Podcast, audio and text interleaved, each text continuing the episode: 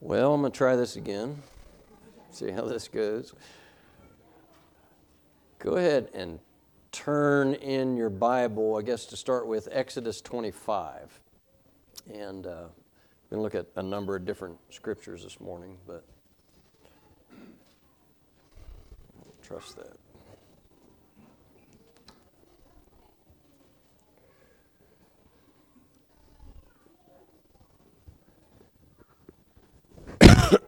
before we before we read any, let me just uh, introduce this with this, I guess, caveat here.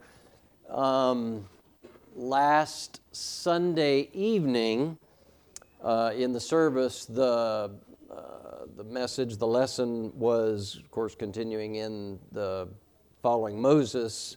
It dealt with Moses and, of course, the Israelites erecting the tabernacle in the wilderness and so on. And um, uh, I would have to admit that uh, the tabernacle itself uh, has been a, a, an interest of mine for a long time, but um, I hadn't really given it a whole lot of attention of any recent years, but uh, always an interest there. Anyway, and then um, uh, at the close of the service, Pastor Brinker asked a question um, about the golden candlestick in the tabernacle and uh, what it represented, pictured, and there was some other things mentioned and so on. Um, and at the time, uh, I kind of wanted to, anyway, I, I, didn't say anything because I couldn't put my finger on several scriptures that I was trying to, you know, and I, I guess I could blame it on a few things, but anyway. Uh, Anyway, so after that, I went home and I, I started looking up some things and trying. Anyway, so I've been kind of thinking about that all week. And uh, anyway, so the result of that is this morning we're going to look at this subject a little bit here. Um, uh, let me just say this, though, that anything, I tell you what, there is, when, when you talk about the tabernacle, and all that's involved in it, there are there's a lot there that could be looked at. In fact, uh, I mean, I got a few of them. I got a couple of them anyway in in my briefcase back there. But there's books have been written on that. I mean, you know, it's it's it's a it's a can be a very involved subject. Okay, but it's a it's a it's a wonderful thing. And obviously, it's something that the Lord uh, wants us to, to, to know some about anyway. And so we're gonna we're gonna have word of prayer. Then we'll we're gonna read several scriptures to kind of set the background, and then again we're gonna start broad and then then get a little more specific in talking about just the candlestick. Okay, but anyway, so. Uh, let's go ahead and pray. Thank you, Lord, again for the opportunity this morning. Thank you for your word, and um, of course that you've you've given it to us, and through your word we can we can know about you. We can know about how uh, we can have a relationship with you, and, and obviously all the different things that you tell us about yourself, about ourselves, and um, Lord, how we can come to you. And Lord, we, we thank you for that. And also this morning, as we look at this particular subject, I just pray that you would, uh, you would help us. And um, Lord, help us uh, obviously to be thankful uh, to you for what you have provided for us um, in salvation in the Lord Jesus. And Lord, again, just please work in each of our hearts and help us to be more appreciative of you and what you've done for us as a result of looking at this this morning. We ask these things in Jesus' name and for his sake we pray. Amen. Wanted to start with reading several, a couple passages that deal with this. Of course, um, the general text of last Sunday evening's look at the tabernacle was in Exodus 25. We're not going to have read the entire chapter or anything, but I want to read specifically the part. Of course, remember here that it, uh, in uh, the the time after Israel was delivered from Egypt, okay, by the Lord, in the first couple years, there were a lot of things. They didn't, they didn't really go real far, right? They were kind of mostly around in what would be considered Mount Sinai. Um, and for a couple years, they kind of stayed there. And basically, the Lord was, was giving them things, information. Moses, on a couple occasions, went up and spent 40 days at a time on Mount Sinai with the Lord and God uh, gave him, of course, not only the Ten Commandments, God gave Moses a lot of stuff uh, as far as scripture and, and information there uh, on Mount Sinai. One of those was God revealed to Moses all the details about the tabernacle, all right, and what it was, what was involved, what was going to be there, and so on. In fact, as you read some things here, you'll see that God reminds Moses when we read about it described in Exodus 25, you'll see phrases such as, as it was shown you in the mount, things like that. So God had, had personally given Moses a lot of details and things like this, probably maybe more specific details that God gave him that what are actually recorded here. I can't say that for sure, but. Um, but the point is that they knew exactly, Moses knew exactly what God wanted to be done with the constructing of this. All right, so when you think generally speaking of this tabernacle, and, and as we read about this, I want you to think about this. Where were they? They were just out in the middle of nowhere. They were in the desert, you know. And just just the pulling off, if I can word it that way, of the gathering what was needed and then the the constructing and erecting of this tabernacle there in the wilderness was quite a feat.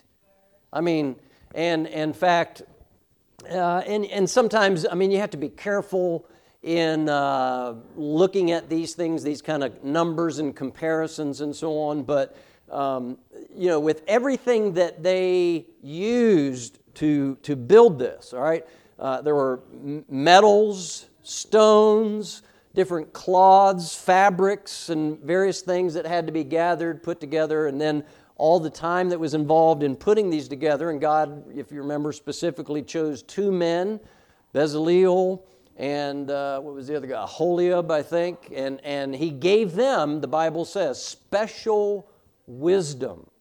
So, in other words, he supernaturally enabled them to be able to, to, to fabricate and do exactly what was needed to be done uh, in this. I mean, so this, this is, but they're, what I'm getting at, they're out in the middle of the desert. They're not in some metropolitan city where they have access to all kinds of resources and everything. So this is, this is an, you know, quite a thing. And all the stuff that went into this, this tabernacle, this would have been something. And, uh, you know, estimates today value the, you know, all the materials, everything of this tabernacle value it in today's economy into the millions of dollars of what this thing would have been worth with everything that went into it. And I didn't, I didn't write these down, uh, but I mean, there were, there's like uh, 1,800 plus pounds of gold. I mean, think about that. That's, that, that's a lot of gold. And uh, a lot of silver and, and, and bronze and, and so on. I mean, this was, this was a, a, a, a major thing that's involved here. And uh, so as, as we read this, just kind of keep all that in the back of your mind. But to want to look at three key passages here uh, in, in the Old Testament before we start talking specifically about this candlestick. All right, so in Exodus 25, everybody should be there. Verse 31, let's, uh, let's read verse 31 through the end of the chapter, through 40s. So that's what, 10 verses. So let's just start, and I'll, I'll, I'll sit back on the reading um, if, if Pastor Brinker wants to start and just kind of go around the room in normal fashion as we normally do. Verse 31 And thou shalt make a candlestick of pure gold, of beaten work shall the candlestick be made. His shaft and his branches, his bowls, his knops, and his flowers shall be of the same. And six branches shall come out of the sides of it, three branches of the candlestick out of one side, and three branches of the candlestick out of the other side three bowls made like unto almonds, with a knop and a, uh, and a flower in one branch, and three bowls made like almonds in the other branch, with a knop and a flower. So in the six branches that came out of the candlesticks. Four bowls made like an almond with their knops and the flowers. And there shall be a knop under two branches of the same, and a knop under two branches of the same, and a knop under two branches of the same, according to the six branches that proceed out of the candlestick. Their knops and their branches shall be the same, then it shall be one work of pure gold. And thou shalt make the seven lamps thereof, and they shall light the lamps thereof, that they may give light over against it. And the the tongs thereof and the snuff dishes thereof shall be of pure gold. And a talent of pure gold shall he make it with all these vessels. And look, that thou make, make them after their pattern which was showed thee in the mount. Again, you notice that phrase right there at the end the pattern that was showed thee. All right, so Moses had clear instructions from God on what was to be done. Let's jump over to uh, chapter 37 in Exodus, chapter 37. And begin at verse 17. And, and let's read through 24. So, again, this is a passage in here describing some things of the tabernacle, but these verses specifically, the, col- the golden candlestick, right? So, 17 through 24, if we can, we can, I guess, pick up and just keep, just keep going around. And he made the candlestick of pure gold, with beadwork made for the candlestick, his shaft and his branch, his bowls, his knops, and his flowers were the same.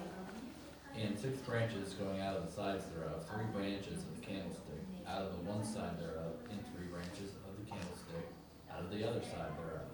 Three bowls made after the fashion of almonds in one branch, a knop and a flower, and three bowls made like almonds in another branch, a knop and a flower. So throughout the six branches going out of the candlestick. And in the candlestick were four bowls made like almonds, his knops and his flowers. And you're not under the two branches of the same, and knop under two branches of the same, and knop under two branches of the same, according to the six branches going out of it. Their knops and their branches were of the same. All of it was one beaten work of pure gold. And he made his seven lamps and his snuffers and his snuff dishes of pure gold. Of a talent of pure gold made he it and all the vessels thereof. All right, one other passage. Go to the book of Numbers. One other passage for now. Numbers chapter 8.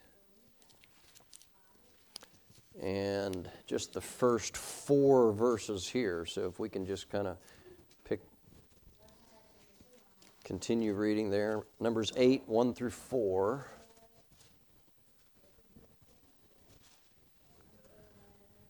And the Lord spake unto Moses, saying, Speak unto Aaron and say unto him, When thou lightest the lamps, the seven lamps shall give light over against the candlestick. Aaron did so, he lighted the lamps thereof over against the candlestick, as the Lord commanded Moses. And this work of the candlestick was of beaten gold, under the shaft thereof, and of the flowers thereof was beaten work. According unto the pattern which the Lord had showed Moses, so he made. All right, now these are three passages in, in the Old Testament in the accounts of the tabernacle and its planning, how it was set up, and all this that describe the candlestick. All right, now I, uh, I was trying to prepare a handout and I didn't quite succeed on everything. In fact, I even included a, a picture here. That's pretty good for using an electronic thing. But anyway, uh, and then, but I do have something a little better, and I didn't uh, get with Brother Andy on time to how to try to. But I, I have this, I've had it for a long time. It's a disc that has hundreds of slides on it that somebody's drawn, you know, about the, the tabernacle. And I don't know if anybody can see it, but this is just kind of an, an overview here. Uh, it's not real big, so I, but um, remember the tabernacle was a really a tent, quite an elaborate tent, but a tent, and it was uh, set up, taken down, set up, taken down as the Israelites journeyed and as they went about through uh, the wilderness. And so, uh, for a tent, it was it was quite a spectacle to see. It was very uh, very nice. And uh, I mean, all, all the materials in it were fine and, and all of this. And um, again, just the tabernacle in itself was quite a, uh, quite a, a thing to see and to behold and for them to be able to pull off. Now, if you remember, the tabernacle was kind of a, a, a fence of curtains, right? And the gate in the middle, and none of this is to scale, of course, but um, I'll try to give you a little bit better uh, drawing than what I had.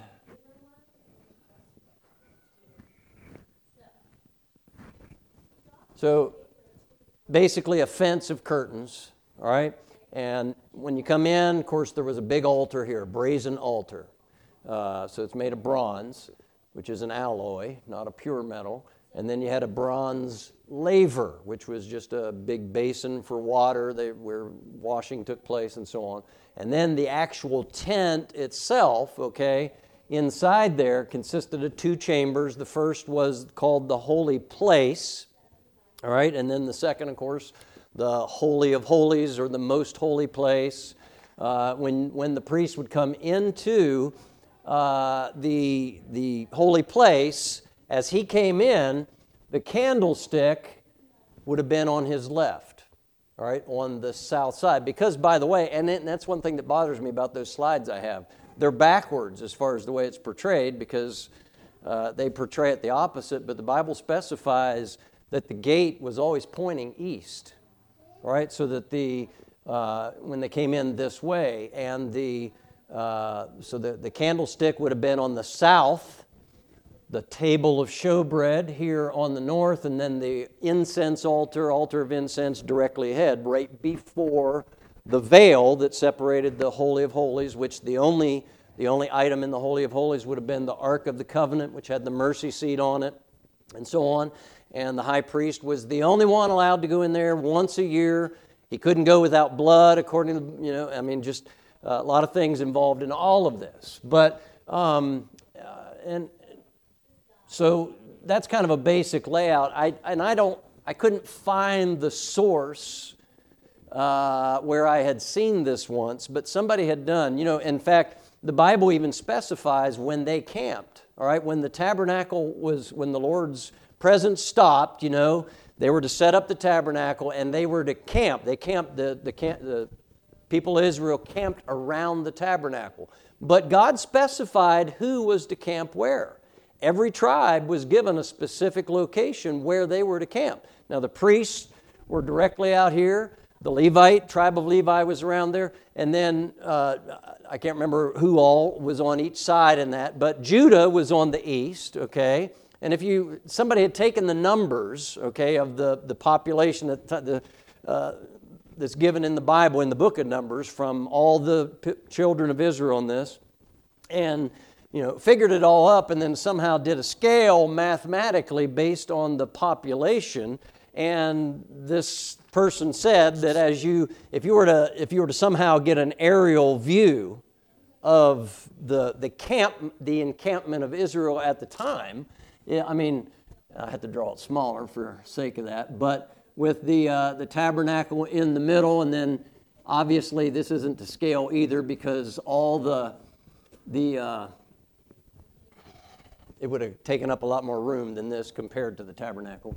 But it said that based on the way they were camped, that would have been the shape of their camp. So if you're viewing it from the east, it would have the shape of a cross. Um, uh, again, I you know I can't prove that, but that's what this person said based on the numbers of who all was camping where and, and all of this. It, that's an interesting concept because the tabernacle itself has been called the gospel of the eye. It was a picture, it was a picture of the gospel, obviously, a picture of everything uh, involved in salvation. And everything in the tabernacle did have, obviously, uh, a representation of something. The Old Testament as a whole, uh, remember, is, is uh, I mean, think about this. As New Testament believers, there is a lot of the Old Testament that really, I mean, sometimes you might not like to hear this, or, but really doesn't apply to us directly. It's not our mail, so to speak, okay? However, the Bible does tell us that it's there for our learning. That doesn't mean that it has no value to us, all right? We're, we're to learn from it, and there's a lot of history there to learn from. There's a lot of pictures and examples. And the tabernacle itself was quite a picture of many uh, doctrines that are elaborated on greatly in the New Testament. And, uh, and the gospel itself is pictured uh, in the tabernacle. Now, God said specifically, we didn't read this verse uh, because of where we started in Exodus 25, but when, when Exodus 25 begins, uh, God's telling Moses to, uh, that they're going to build a tabernacle. He tells him to take an offering of the, the Israelites and so on. But he says this in verse 8, I have it right here. He says, um, well, actually, I didn't have it all out, but he says, And let, me, let them make me a sanctuary that I may dwell among them.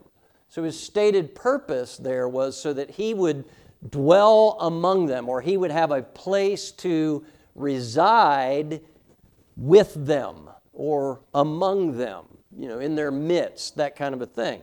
And so this special tent was a place where the physical manifestation of God's presence could stay in the midst of his people.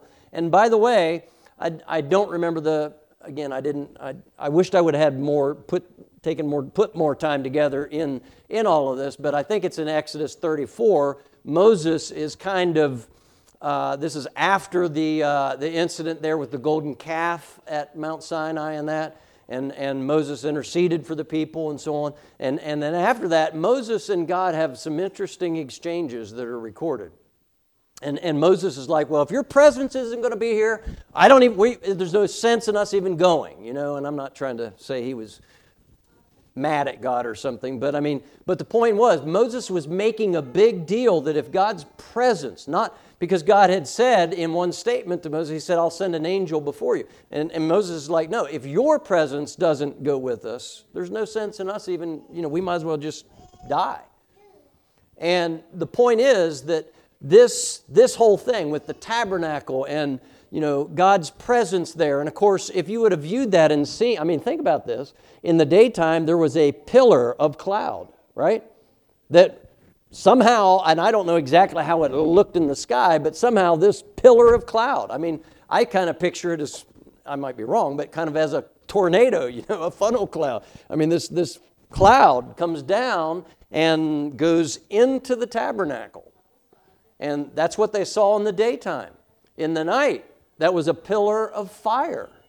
I mean, this is some amazing stuff. And somebody else some other foreign people who would have ever seen this. I mean, this would have been something that would have got their attention.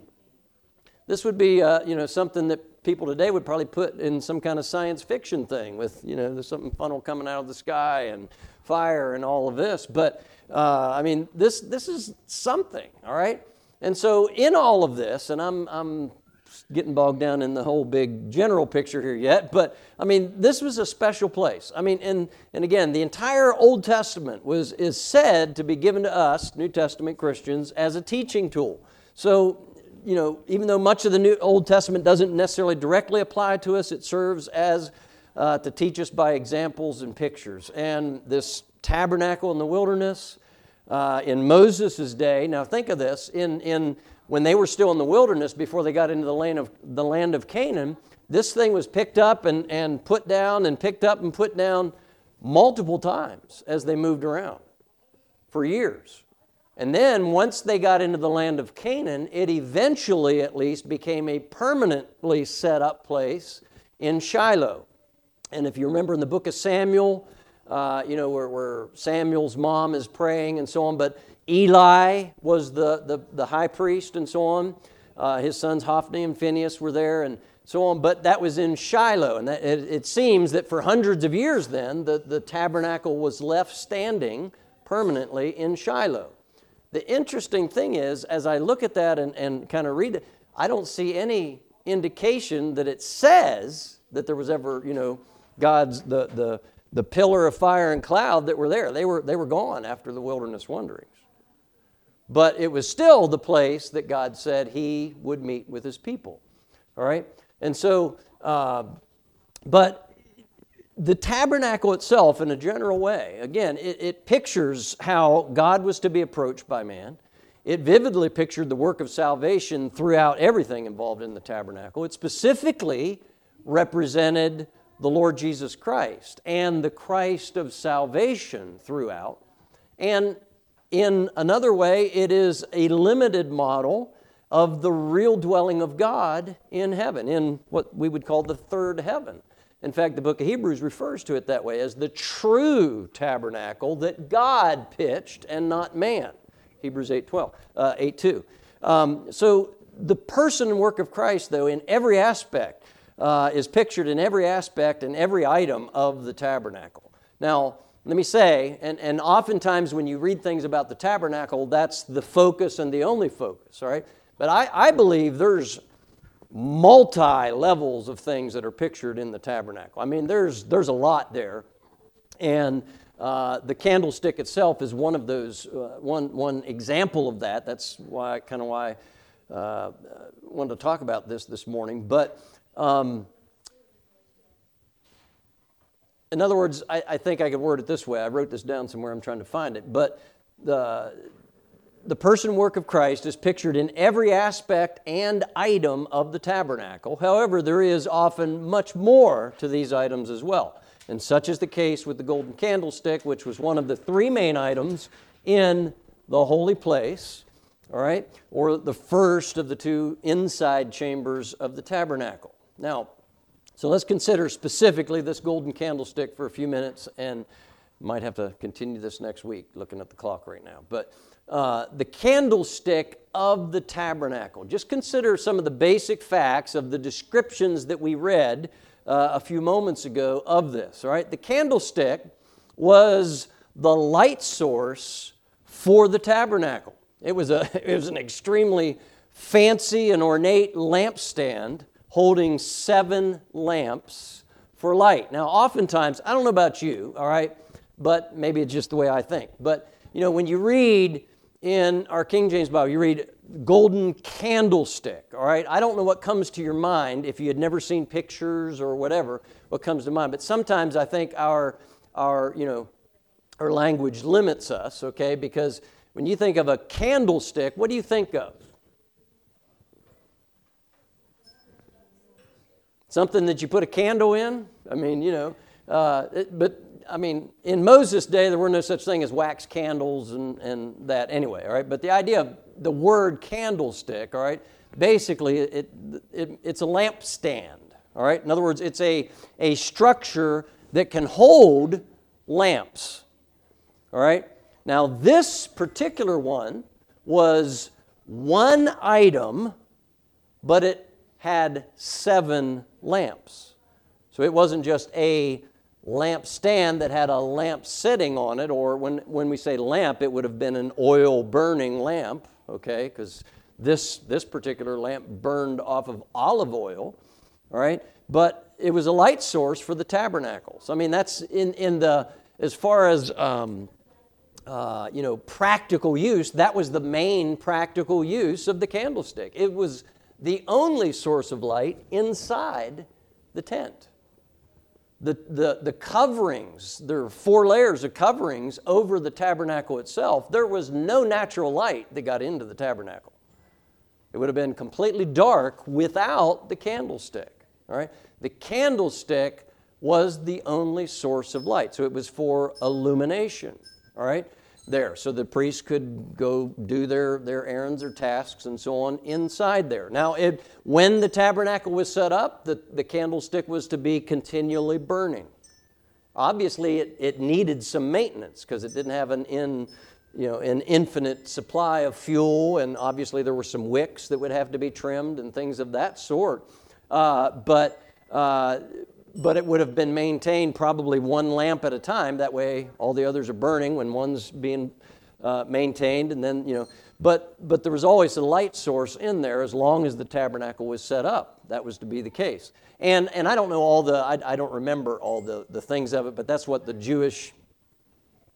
Uh, holiday, Hanukkah, as you call it, festival of lights, is to do with when, and, you know, back in what, the third, fourth century BC, when the Greeks, Antiochus Epiphanes, had desecrated the temple, and uh, uh, the Maccabees, you know, the Maccabean revolt and all that stuff. And anyway, the Jews had, had uh, won a battle over them and, and rid them out. Anyway, they purified the temple and so on. They had a limited amount of oil to keep the, uh, the, the candle burning. And then, uh, you know, the Lord kept it burning for another seven days, whatever, after their supply of oil was. That's what that holiday is about. That's not a biblical Jewish holiday, that's just one of the extra ones. Um, but um, but it has to do with this candlestick or the golden candlestick that would have been in the second temple at that point. All right, but uh, but this this this candlestick, this lampstand, all right, and, and I'll probably use that word a lot. That's that's because that's literally what this was. It was a lampstand, an ornate lampstand that had seven different lamps on it, seven different lights. All right, and so it was set up on the south side of the holy place, opposite of the table of showbread. Uh, as the priest entered, it was on his left. And there are descriptions given of its ornate design. And we read, you know, there's, there's flowers and, and knops, which were basically some kind of knob. There were almond shaped stuff. Now, whether there's argument as to whether those the almond shape refers to the like the almond itself or the flowers of the almond, because uh, there were flowers on it as well specified. Uh, but point is, this was a very ornately designed and a very intricately fashioned uh, piece of equipment here. And on each shaft, right, it, it basically, and I can't draw as you already have seen and determined, but whatever, I'm sure there was had been some kind of base to keep it standing, all right, because, you know, obviously uh, shouldn't be falling over, but, and this is probably a very poor drawing of it. But we read in, well, it may be mentioned in more than one, but does anybody remember how much it weighed? It was fashioned out of one talent of gold. Now, again, there's argument on exactly how you compare these things, but as best as can be figured, that's about 125 pounds of gold. That's a pretty heavy piece, all right? One, one it was all made of one piece. Now, obviously, they had to you know, get various things to melt, uh, to make one piece of gold that big, but it was fashioned after one piece. There was one main shaft, which on the top of it would have been one of the seven lamps, and then there were three branches on each side, so six more, so seven lamps, all right, on this. Uh, and I'm not even going to try to draw the pictures on it, but there again there were flowers and knobs, and I mean this was this was quite a thing. All right, uh, here, but it was fashioned out of one piece of pure, and those things are specified in in every passage that is read about it. All right, one piece of pure gold, and those things are important. All right. And of a talent's weight, and again, about 125 pounds. Now, it was shaped by what? by, it says it was of beaten gold, which means what? It was basically hammered into shape. Now, again, that, that would have taken some talent, and the men that did this were specifically enabled by God to be able to do this stuff, all right? Uh, and and uh, they, you know, they may have had some natural talent, but this was above and beyond natural talent, all right, that, that did this. All right, so it was beaten, it was hammered into shape and the candlestick again was to kept, be kept burning as long as it was in the temp. Now, again, I want to emphasize that this was one item, this was one lampstand, although it had seven lamps. Sometimes this is referred to uh, by Bible students as the, uh, the sevenfold lamp. All right, because again, it wasn't seven individual lamps. It was one lampstand with seven lamps on it. All right, so uh, and numbers are important in the Bible. Uh, the number seven speaks usually of completion, uh, perfection, that kind of an idea. All right, but it was one, but it also had seven. All right. Now, so when we think about the, the golden candlestick itself, and I've already mentioned that really everything in the tabernacle pictures Christ. There, there's some kind of teaching about the Lord Jesus Christ in everything involved there. All right? And so when we think about the, the, the candlestick, and this is just probably touching the, the surface of this, okay? Uh, obviously, it pictured Christ in ways, all right? The tabernacle itself, uh, again, the inside portion had no windows, so what was the purpose of the candlestick? Was to give light, to provide light. Who is it that's the light of the world? In fact, Jesus, as John in John chapter 1, John's prologue, his introduction of the Christ, he one of the one of the first statements he makes about him is that he was the light that was come into the world. In John chapter 8, Jesus referred to himself as the light of the world. He uses that statement again in John chapter 9. All right, so it's in fact it's one of the seven I am statements in John's gospel.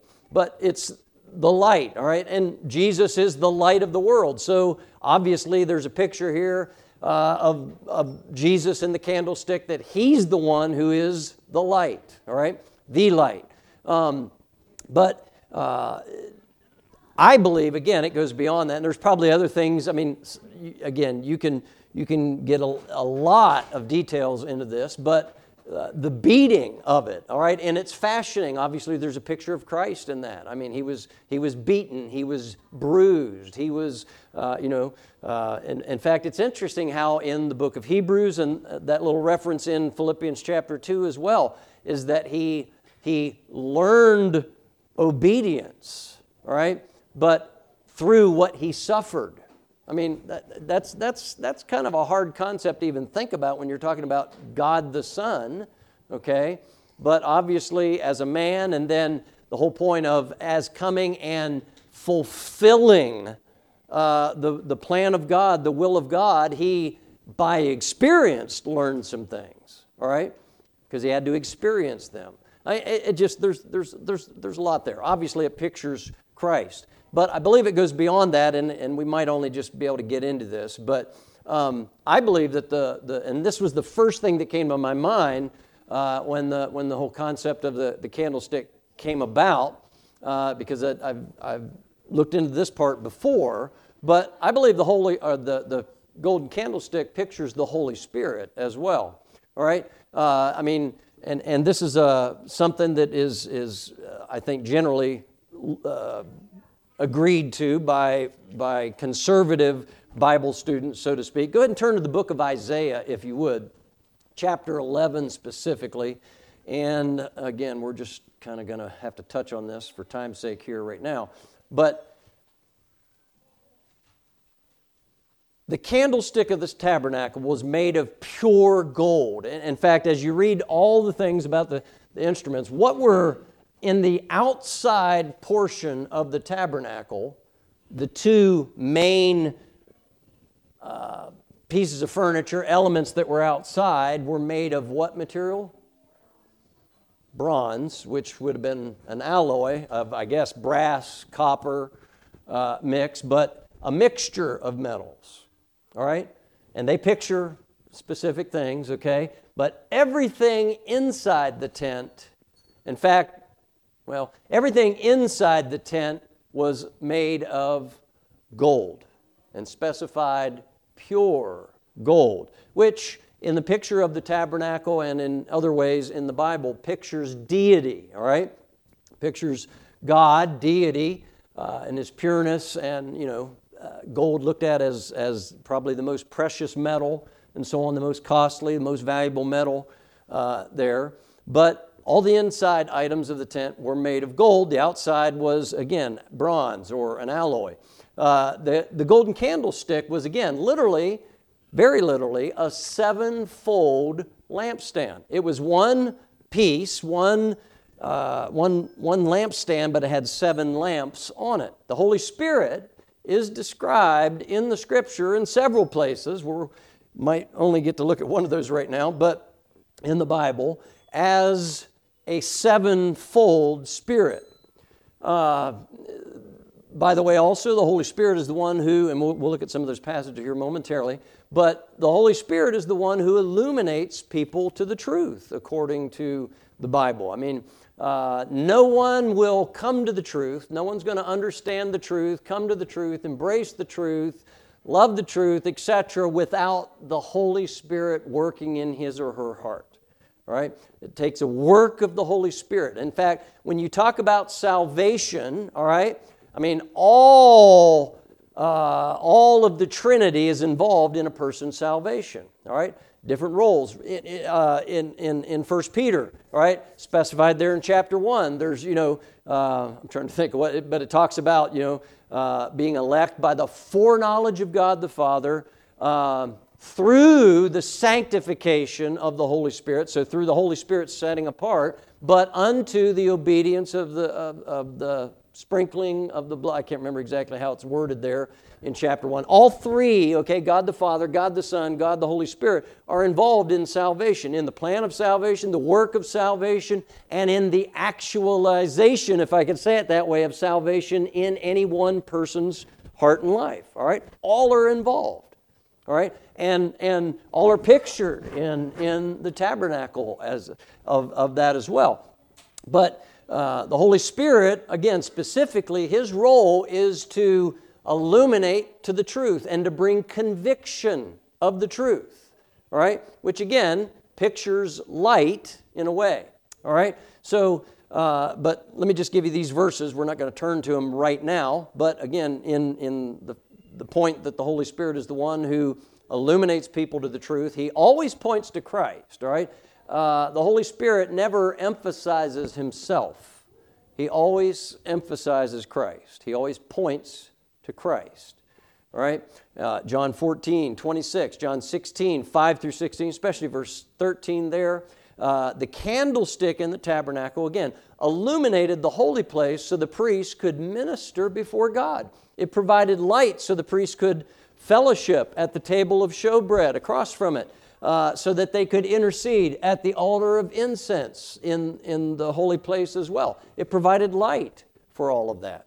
All right? And so, uh, again, you can see in that sense, I believe you, it pictures the working of the Holy Spirit. Now, in, in um, Isaiah chapter 11, and, and we're not even going to have time to really do this passage much justice, but in chapter 11, Isaiah, this is a, a messianic prophecy. It's a prophecy of the Messiah, of the Lord Jesus here. And most of the chapter deals with the millennium, it deals with him in the millennium and so on. But there's the first uh, part here, the first two verses are a part that are often looked at and cited as uh, Jesus coming from the house of David, right? From uh, David's family and uh, which is a qualification that the Messiah had to meet according to the Old Testament, right? But there's some interesting things here said about him in that light. All right, so look at these with me if you would. Uh, Isaiah 11, the first two verses for right now. And there shall come forth a rod, or the rod, the idea of a branch or a stem, a shoot, out of the stem of Jesse, and a branch shall grow out of his roots. Have you ever you, ever seen like when a tree's cut down? We have one in our front yard. This exact same thing is happening right now. Um, uh, trees cut down, and sometimes there's still, you know, there's life there uh, in that. Sometimes it might be completely dead because the tree's completely dead, whatever. But um, but there's still life there, and there's things that shoot out of that, right? Uh, somebody I know somebody calls them suckers. You know, that's they just they grow up and um, but anyway, that's kind of the picture here in this, uh, in this prophetic view of the Messiah, saying that there's going to come a, a, a rod or a, a stem, a branch that's going to shoot out of the stump of Jesse. Now, who was Jesse? David's father. And the wording of this is very important because, again, the way that this pictures and and how it puts the Messiah as being related to the house of, of David here. All right? Uh, this, this, this shoot is going to come out of the stump of Jesse. It doesn't say David here, and the reasoning I think is important. All right? Uh, a branch shall grow out of his roots, and the Spirit of the Lord shall rest upon him the Spirit of wisdom and understanding, the Spirit of counsel and might, the Spirit of knowledge, and the Spirit and the, of the fear of the Lord and shall make him of quick understanding in the fear of the Lord, and, and so on. Okay, and it goes on describing him. This passage again is about the Messiah, it's about him. In fact, uh, really, the specific things that this passage is emphasizing about the Messiah is number one, that Messiah would be born into the house of David, and other places talk about that as well. Okay? But this passage is emphasizing because it's talking about the stump of Jesse. All right, the picture here is the Messiah would be born into a house of lowliness. Now, think about this the, the house of David. I mean, David was who? He was the king. And for hundreds of years, David's family ruled over Judah, at least, uh, you know, at first over all Israel, but then when the, the split came over, over Judah, but there came a time when that stopped. Right? I mean, they were taken into captivity and so on. And do you realize that since that time, there has never been a king in Israel or Judah that's carried on that, right? In fact, the house of David actually turned into a house of poverty in reality. And that's what this is emphasizing here about the Messiah. That the Messiah is going to shoot from the stump of Jesse, but because he's, you know, he's picturing Jesse as this stump, a tree that's been cut off, right? He's talking about he's going to be born, come in, in, he's going to come in a time when the house of Jesse has been taken back to its poverty state before David became influential and king and so on, is the idea. All right, so uh, David, you know, his house was going to once again return to a condition of poverty as it was in Jesse's time before David became king. And that's, I think, why it's emphasizing Jesse here and not necessarily David. All right, but then also in this passage it specifies, and this is the purpose of us coming to this passage now, is that the Messiah who's going to come from, he's going to shoot from this stump of Jesse, but he would have the sevenfold fullness of the Holy Spirit and he would act accordingly, okay? And by the way, somebody turn, if you would, somebody, can somebody read John chapter 3, verse 34? John 3, all right, John, you can get John 3, 34. And we're going to have to stop, but I want you to get this, just get this idea right here before we stop. says, For he whom God hath sent speaketh the words of God. For God giveth not the Spirit by measure of men. Now, I believe these are the words of John the Baptist in this context. He's talking about Jesus, all right? He's bearing witness to Jesus. But he says here that he's going to have what? The Holy Spirit without measure, is how that's worded there. I don't have the verse printed out right here in front of me.